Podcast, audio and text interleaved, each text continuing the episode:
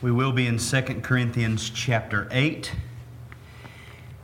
And I want to read the whole chapter. It's not a very long chapter. I'm not going to preach the whole chapter. I'm actually just going to really focus on one verse, although we'll use information from the whole chapter to help us understand this one verse. And when we get to that one special verse, I'll let you know. 2 Corinthians chapter 8.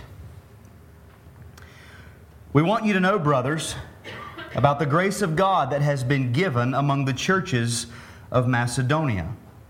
For in a severe test of affliction, their abundance of joy and their extreme poverty have overflowed in a wealth of generosity on their part. For they gave according to their means, as I can testify, and beyond their means, of their own accord, begging us earnestly for the favor of taking part in the relief of the saints. And this, not as we expected, but they gave themselves first to the Lord, and then by the will of God to us.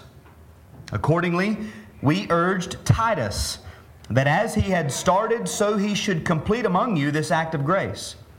But as you excel in everything, in faith, in speech, in knowledge, in all earnestness, and in our love for you, see that you excel in this act of grace also. I say this not as a command, but to prove by the earnestness of others that your love also is genuine. For you know the grace of our Lord Jesus Christ, that though he was rich, yet for your sake he became poor, so that you by his poverty might become rich. And in this matter I give my judgment. This benefits you who a year ago started not only to do this work, but also to desire to do it. So now, finish doing it as well, so that your readiness in desiring it may be matched by your completing it out of what you have. For if the readiness is there, it is acceptable according to what a person has, not according to what he does not have. Hopefully, that sounds familiar from this morning. Verse 13, for I do not mean that others should be eased and you burdened, but that uh, as a matter of fairness, your abundance at the present time should supply their need, so that their abundance may supply your need, that there may be fairness. And notice the fairness here is not that everybody has the same thing, but that everybody gets to take uh, an opportunity to help somebody else. There's fairness in, or we should say, a reciprocal relief between the churches. As it is written, whoever gathered much had nothing left over, and whoever gathered little had no lack. But thanks be to God who put into the heart of Titus the same earnest care I have for you. For he not only accepted our appeal, but being himself very earnest, he is going to you of his own accord. With him, we are sending the brother who is famous among all the churches for his preaching of the gospel. And not only that, but he has been appointed by the churches to travel with us as we carry out this act of grace that is being ministered by us for the glory of the Lord Himself and to show our goodwill. We take this course so that no one should blame us about this generous gift that is being administered by us. For we aim at what is honorable, not only in the Lord's sight, but also in the sight of man. And with them we are sending our brother, whom we have often tested and found earnest in many matters, but who is now more earnest than ever because of his great confidence in you. As for Titus, and here's the verse As for Titus, he is my partner and fellow worker for your benefit. And as for our brothers, they are messengers of the churches, the glory of Christ. I think the New American Standard says, and the glory of Christ. I think the King James says, to the glory of Christ. So give proof before the churches of your love and of our boasting about you to these men. Let me read that verse one more time. As for Titus, he is my partner and fellow worker for your benefit. And as for our brothers, they are messengers of the churches, the glory of Christ. This is God's word. Let's pray.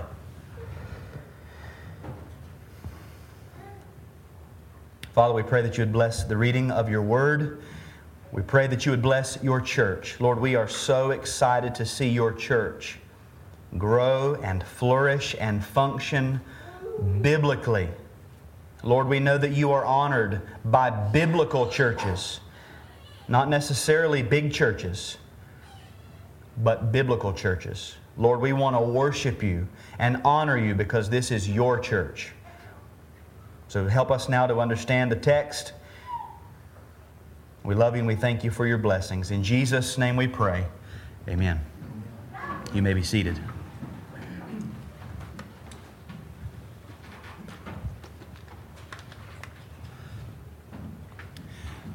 God's infallible word teaches that both in the Old Covenant theocracy of Israel and in the New Covenant community of spiritual Israel, that is the church, God promises to bless those who will invest financially into the ministry of His kingdom on the earth. Now, there are some differences. In the Old Testament, for example, and this is a text that is commonly misused, I'll read from Malachi chapter 3, verses 10 to 12. God says, Bring the full tithe into the storehouse, that there may be food in my house, and thereby put me to the test, says the Lord of hosts, if I will not open the windows of heaven for you and pour down for you a blessing. And we usually stop there and say, So you should tithe. Well, let's finish the text. Until there is no more need. I will rebuke the devourer for you so that it will not destroy the fruits of your soil, and your vine in the field shall not fail to bear, says the Lord of hosts. Then all the nations will call you blessed, for you will be a land of delight, says the Lord of hosts. So, here in this Old Covenant promise, as with the bulk of the Old Covenant promises made to the physical nation of Israel, the blessings that come from the uh, investment into the house of the Lord, the blessings are purely what we would call temporal. They would have fruits in the soil, their vines would bear, would bear fruit. As the nation honored God, He would bless their land, He would bless their soil, He would bless their crops, and they would have physical blessings poured out upon them if they would obey the Lord in this matter. Now, when we come to the New Testament, what we would expect to see is exactly what we see. Fulfilling that physical shadow are spiritual realities, spiritual blessings in the church. Paul says in Galatians chapter 6, verses 7 to 10, Do not be deceived, God is not mocked. And notice this agricultural reference. For whatever one sows, that will he also reap. So we're thinking seeds and ground and agriculture. But notice he goes on to say, For the one who sows to his own flesh will from the flesh reap corruption, but the one who sows to the Spirit will from the Spirit reap eternal life. And let us not grow weary of doing good, for in due season we will reap if we do not give up. So then, as we have opportunity, let us do good to everyone, and especially to those who are of the household of faith. You see the context there prior to this, this section, the verse that I didn't read, and closing this section, he's talking about giving your money to the church, investing financially in the needs of the local congregation. And he says, when you do this financially, when it comes to New Testament giving, the promises are not physical health and wealth and prosperity. That's heresy. The promises, the blessings are spiritual blessings. Because when you give money to the local church, you are investing in your own spiritual growth. What's sad is that many in our day who profess to be Christians are not near as concerned about their spiritual growth as they are their 401k. You're investing in your spiritual growth when you invest financially in the ministry of the local church, and those who don't understand this really are living their best life now. And that's why they can't see the benefit of spiritual blessings. Now, with this kind of financial opportunity, we see it in the Old Covenant, we see it fulfilled in the New Covenant. With this financial opportunity comes great responsibility. And as we heard this morning, we're not stewarding our own things, especially in the church. We are stewarding those things entrusted to us by the Lord Jesus in His absence to be stewarded for His kingdom. And so we see how this responsibility sort of boils up in Acts chapter 6. The church is established, people are being gathered into the covenant community, and we have a problem. There are some widows who are not being fed.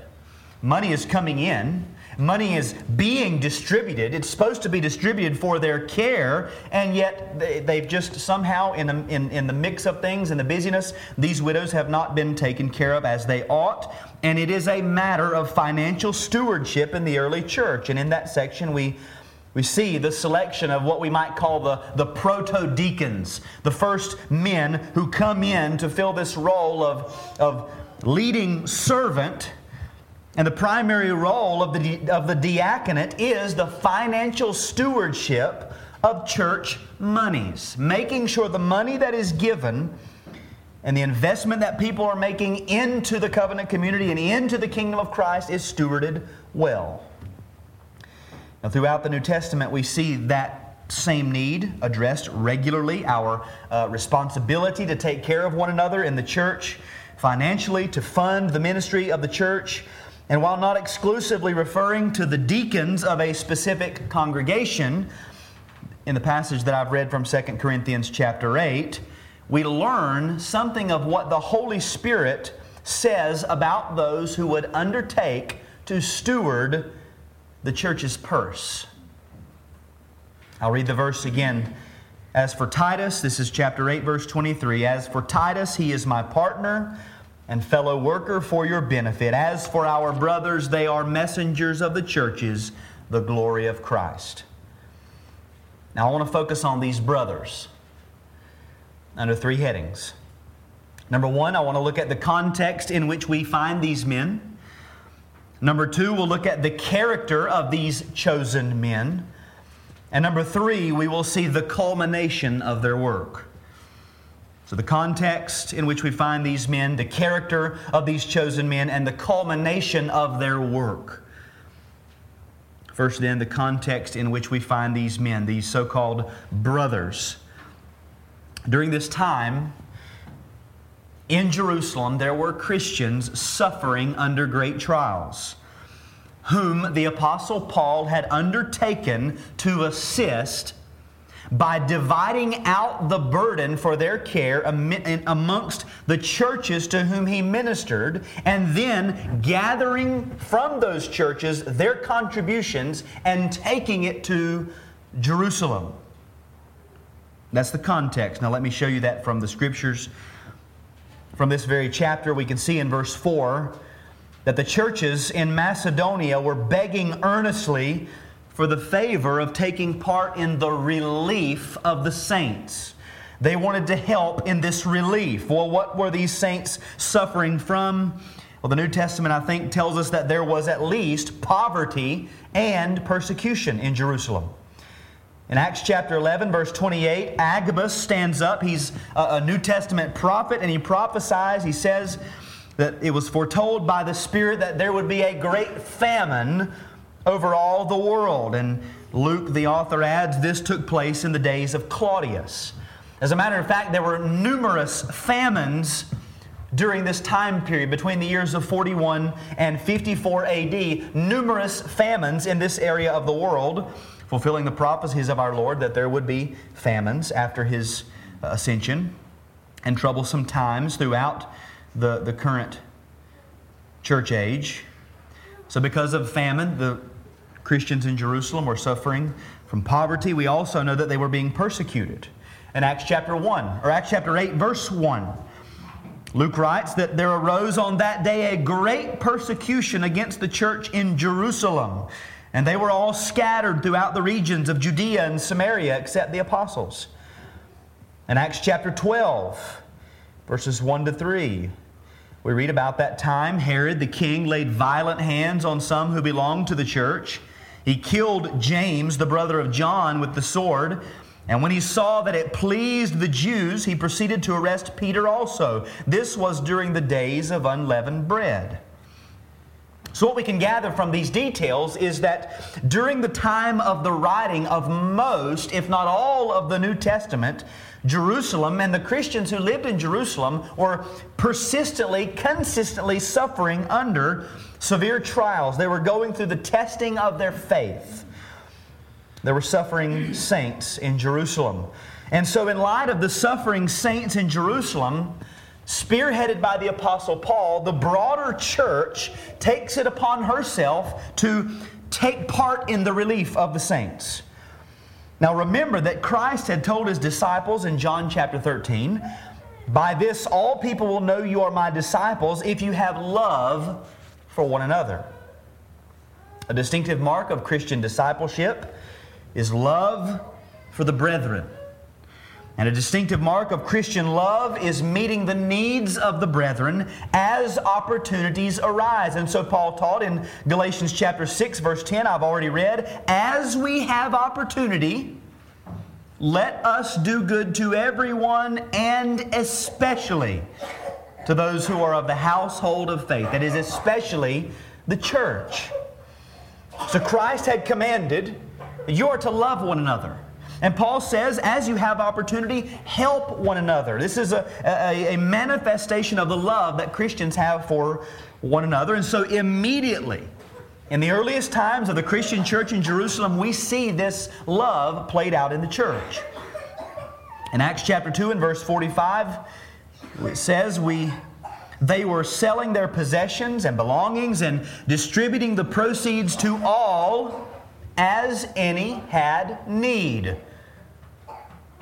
in chapter 4, verses 34 and 35, there was not a needy person among them. For as many as were owners of lands or houses sold them and brought the proceeds of what was sold and laid it at the apostles' feet. And it was distributed to each as any had need. Now, this was not an ecclesiastical communism like the Yellow Deli cult down the street. The New Testament is very clear in its commands to work for a living, to earn your own living, that any man who will not work should not eat. Here, those who had need were the ones being cared for. In Acts chapter 7, or chapter 6 rather, they're taking care of the widows. That's women whose husbands had died. They could not care for themselves. In the book of James, he references taking care of widows and orphans. That is, again, those who are helpless and cannot care for themselves. In 1 Timothy, Paul urges that parents, aged parents, and widows are to be entrusted back into the care of their families so that the church would not be bothered by their needs. So, this, again, this is not communism.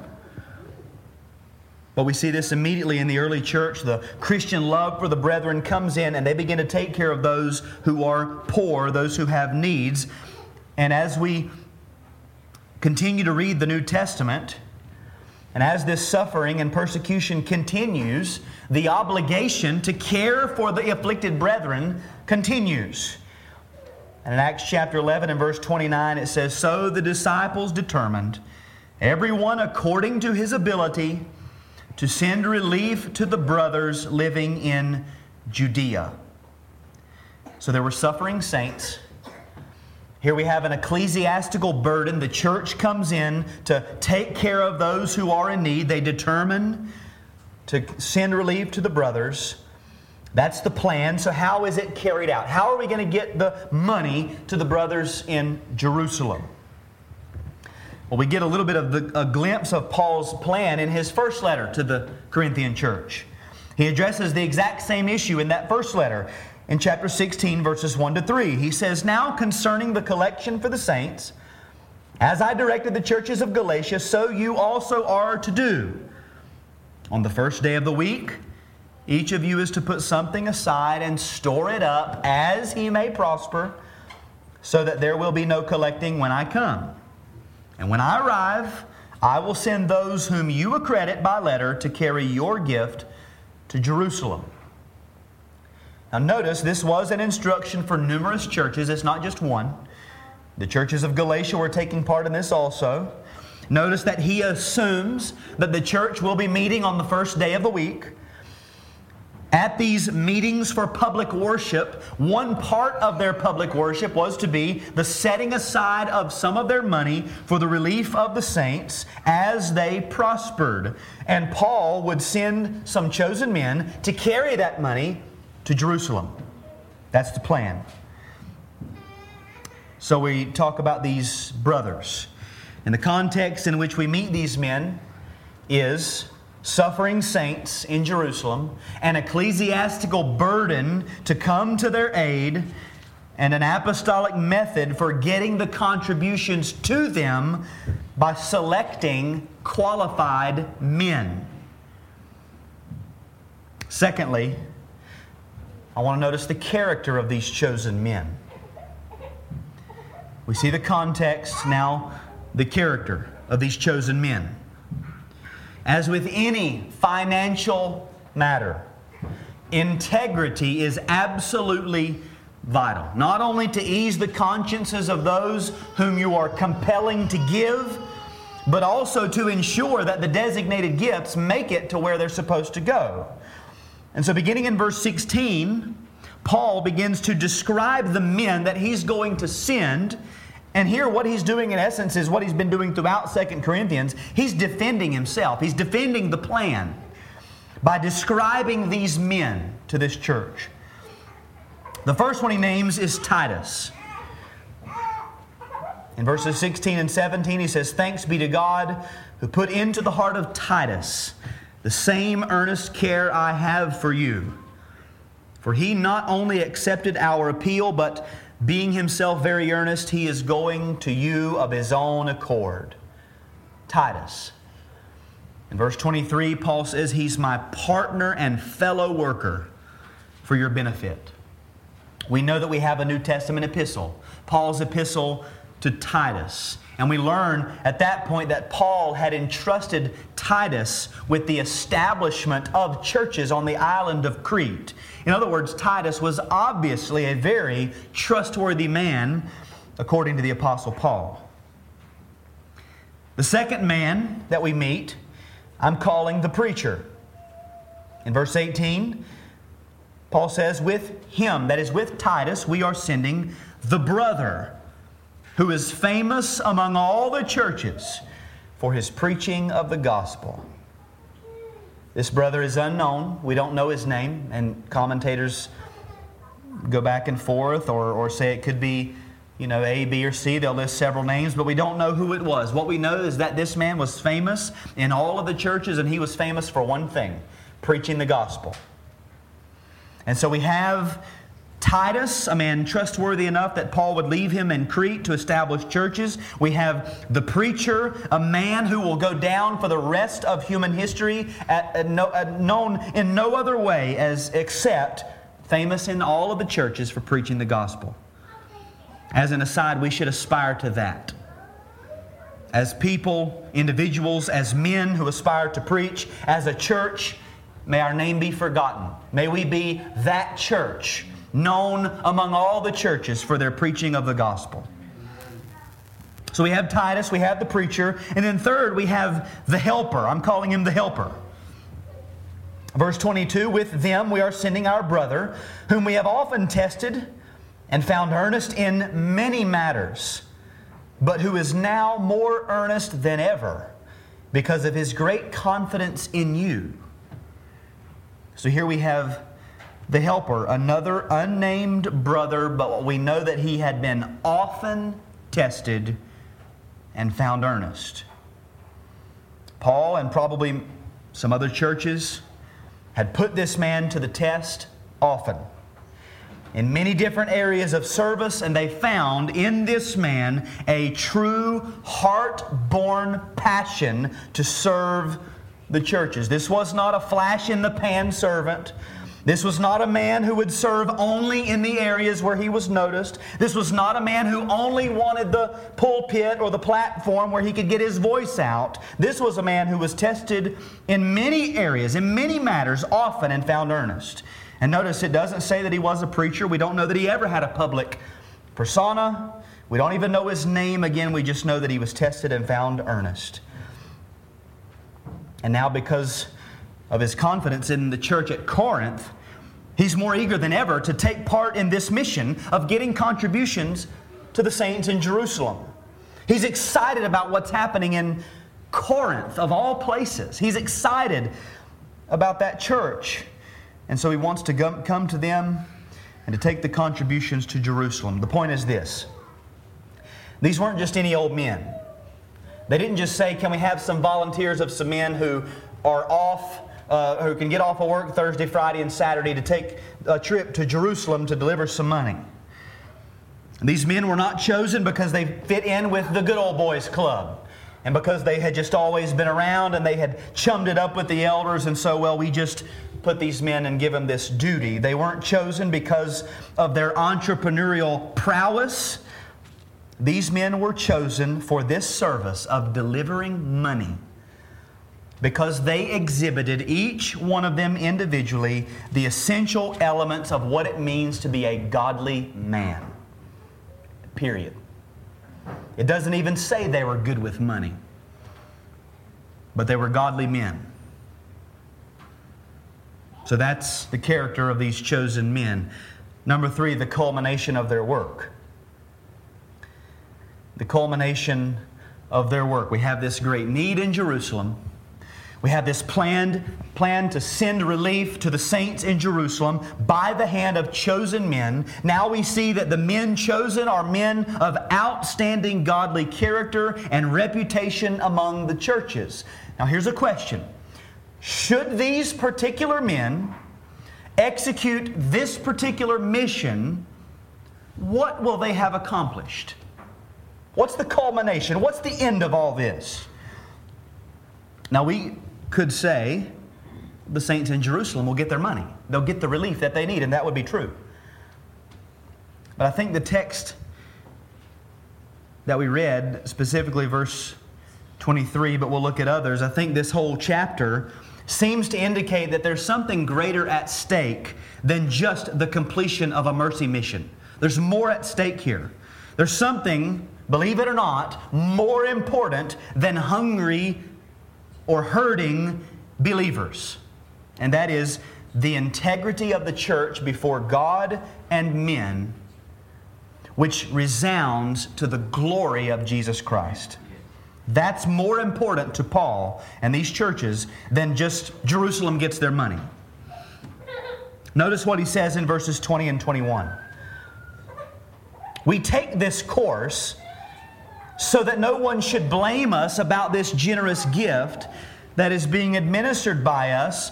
For we aim at what is honorable, not only in the Lord's sight, but also in the sight of man. Now, when he says we take this course, what he's saying is the reason that we've chosen these men and this particular plan, the, this, this operation to bring this money, We've chosen this way to do things so that no one should blame us about this generous gift, so that no one would charge the apostles with dishonesty, so that no one could come to the apostle Paul and say, Well, I don't, I don't really know if he's being fully honest. You know, I've heard the tent business isn't doing so well. And I've heard that, you know, I bet you know, I saw the apostle and he had a new cloak on. I bet he's putting his money in the purse. I bet he's taking a little bit off the top for himself. He says, We've taken this course so that nobody can say anything like that. Nobody can blame them about this generous gift.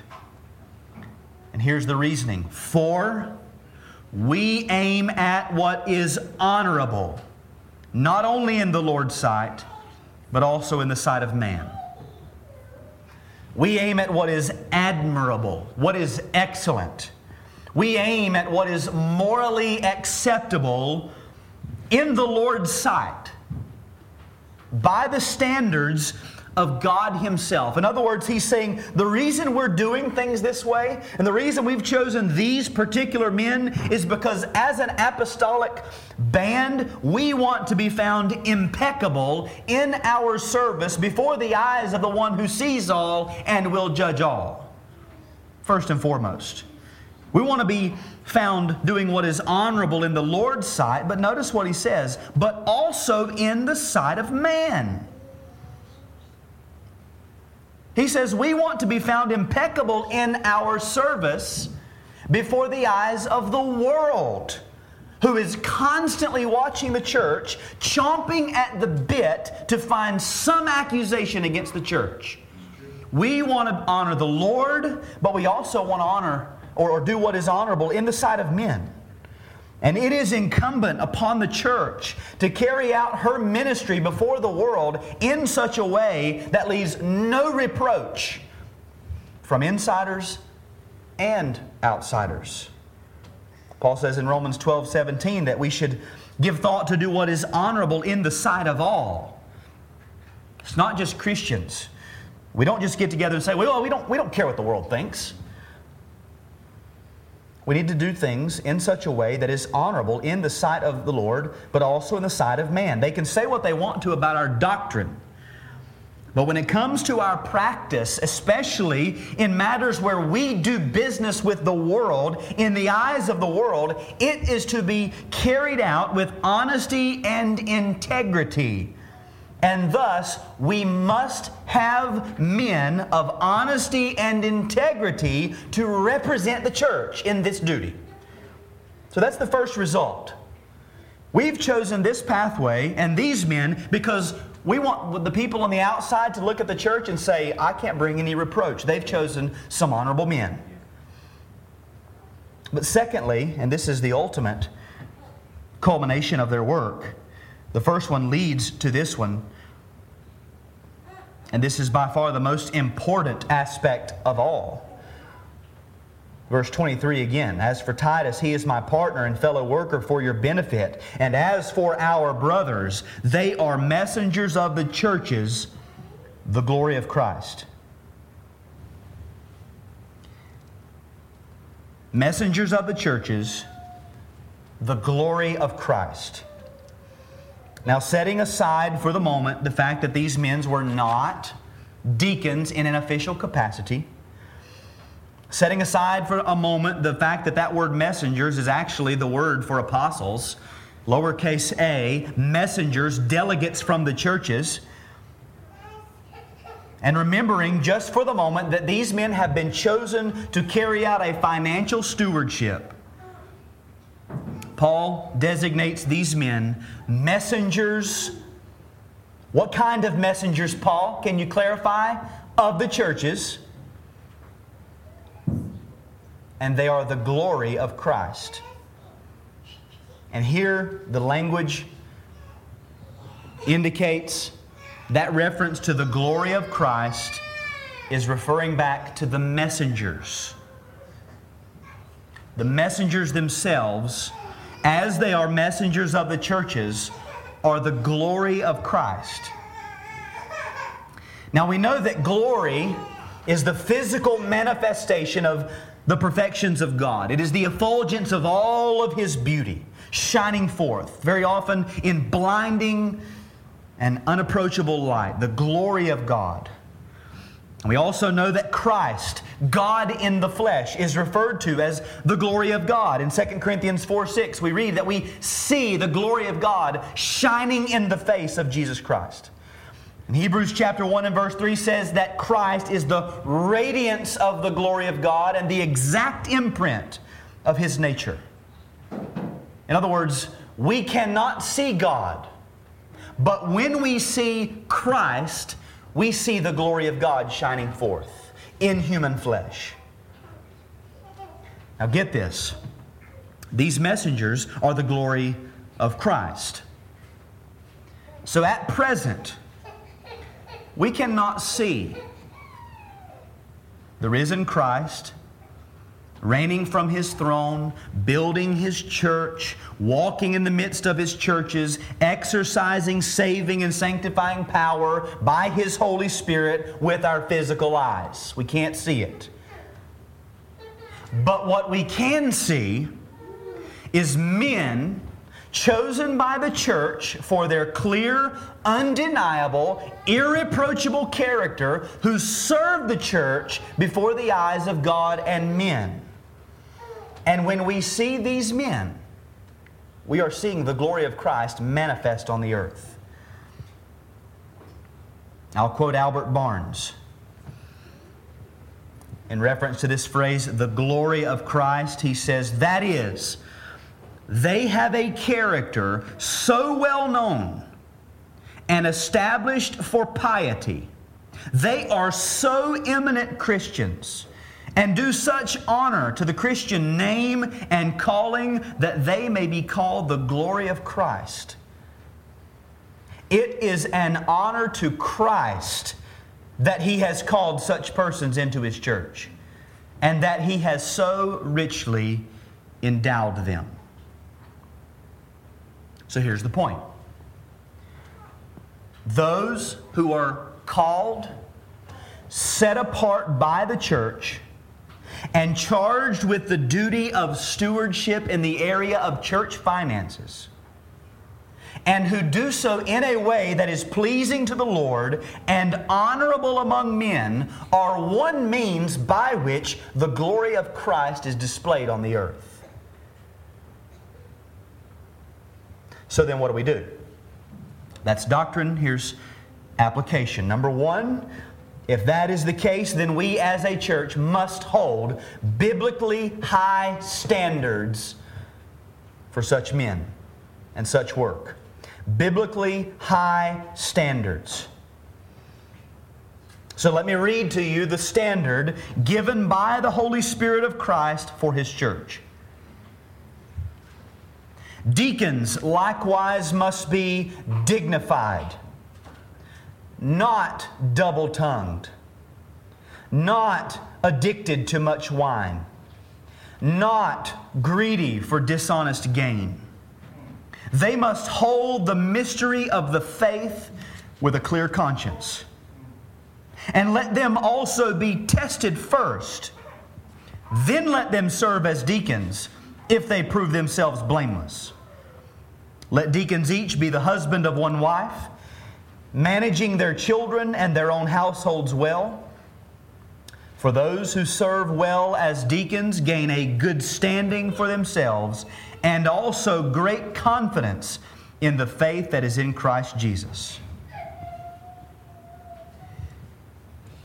The Holy Spirit sees no use in His church, in the church of Christ, for a man who is good in the business world, solid with a weed eater.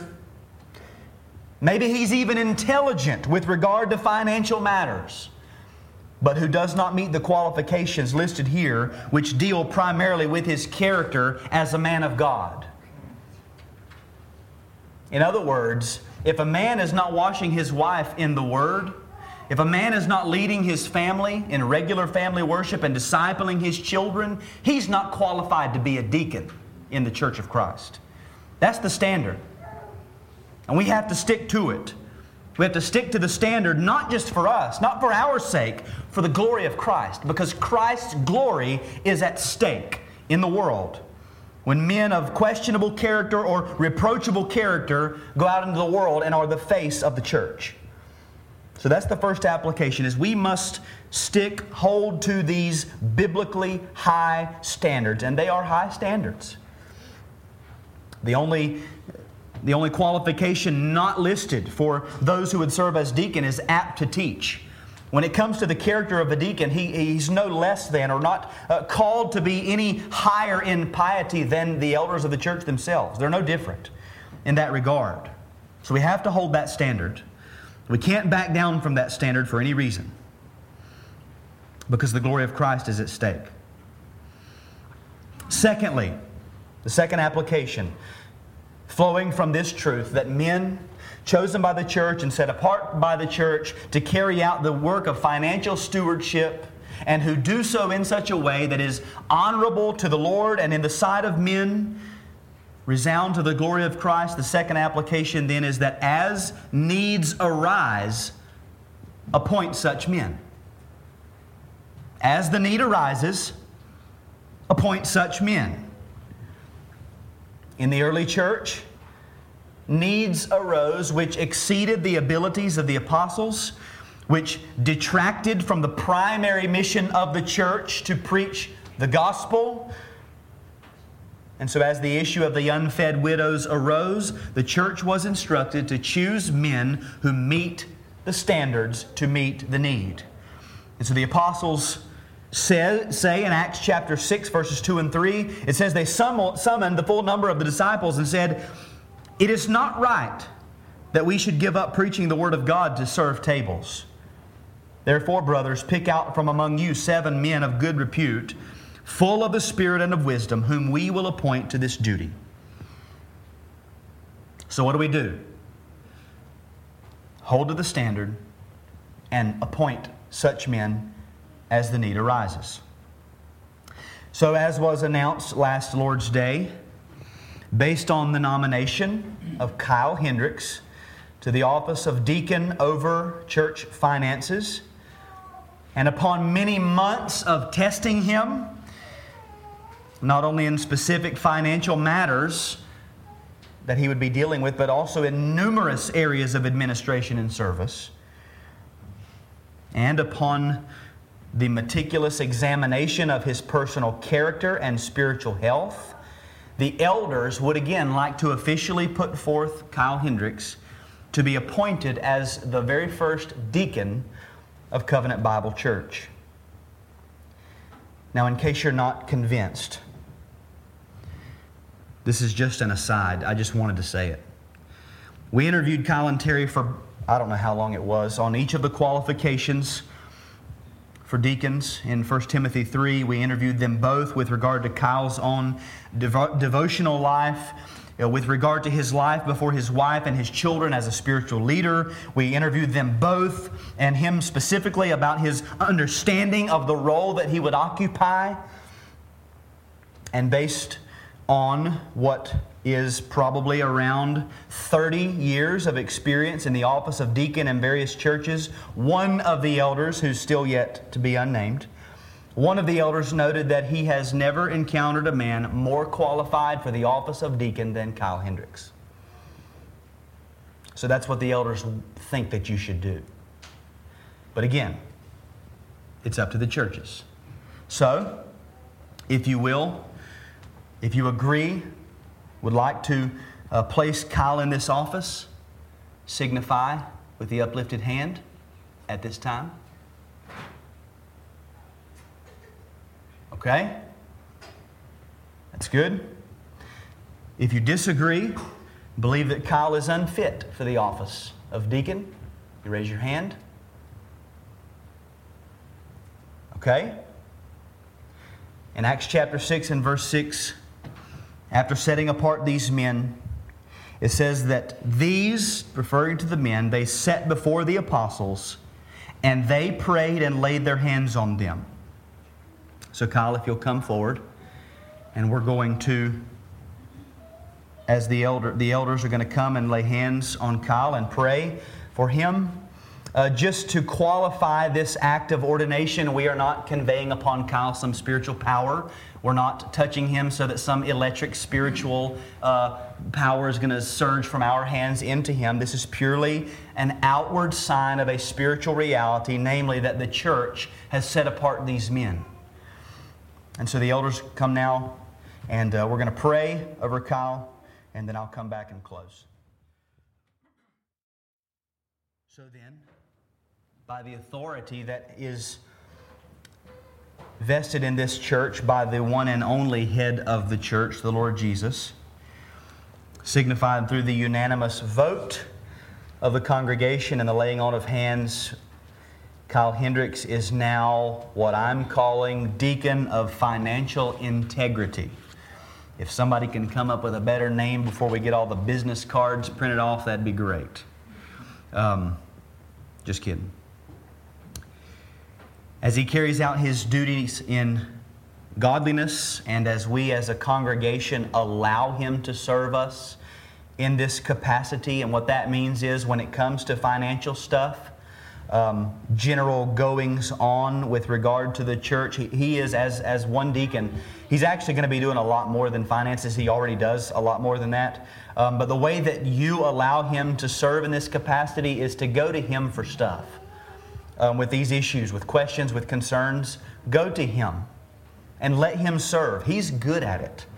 Uh, let Him serve in this capacity. But as He does this and as we allow Him to serve, may Christ receive the glory. And may the Word of God increase and the number of the disciples multiply greatly. That's the point. All of this works to that end. So let's stand and we'll sing another song together, and then we'll dismiss.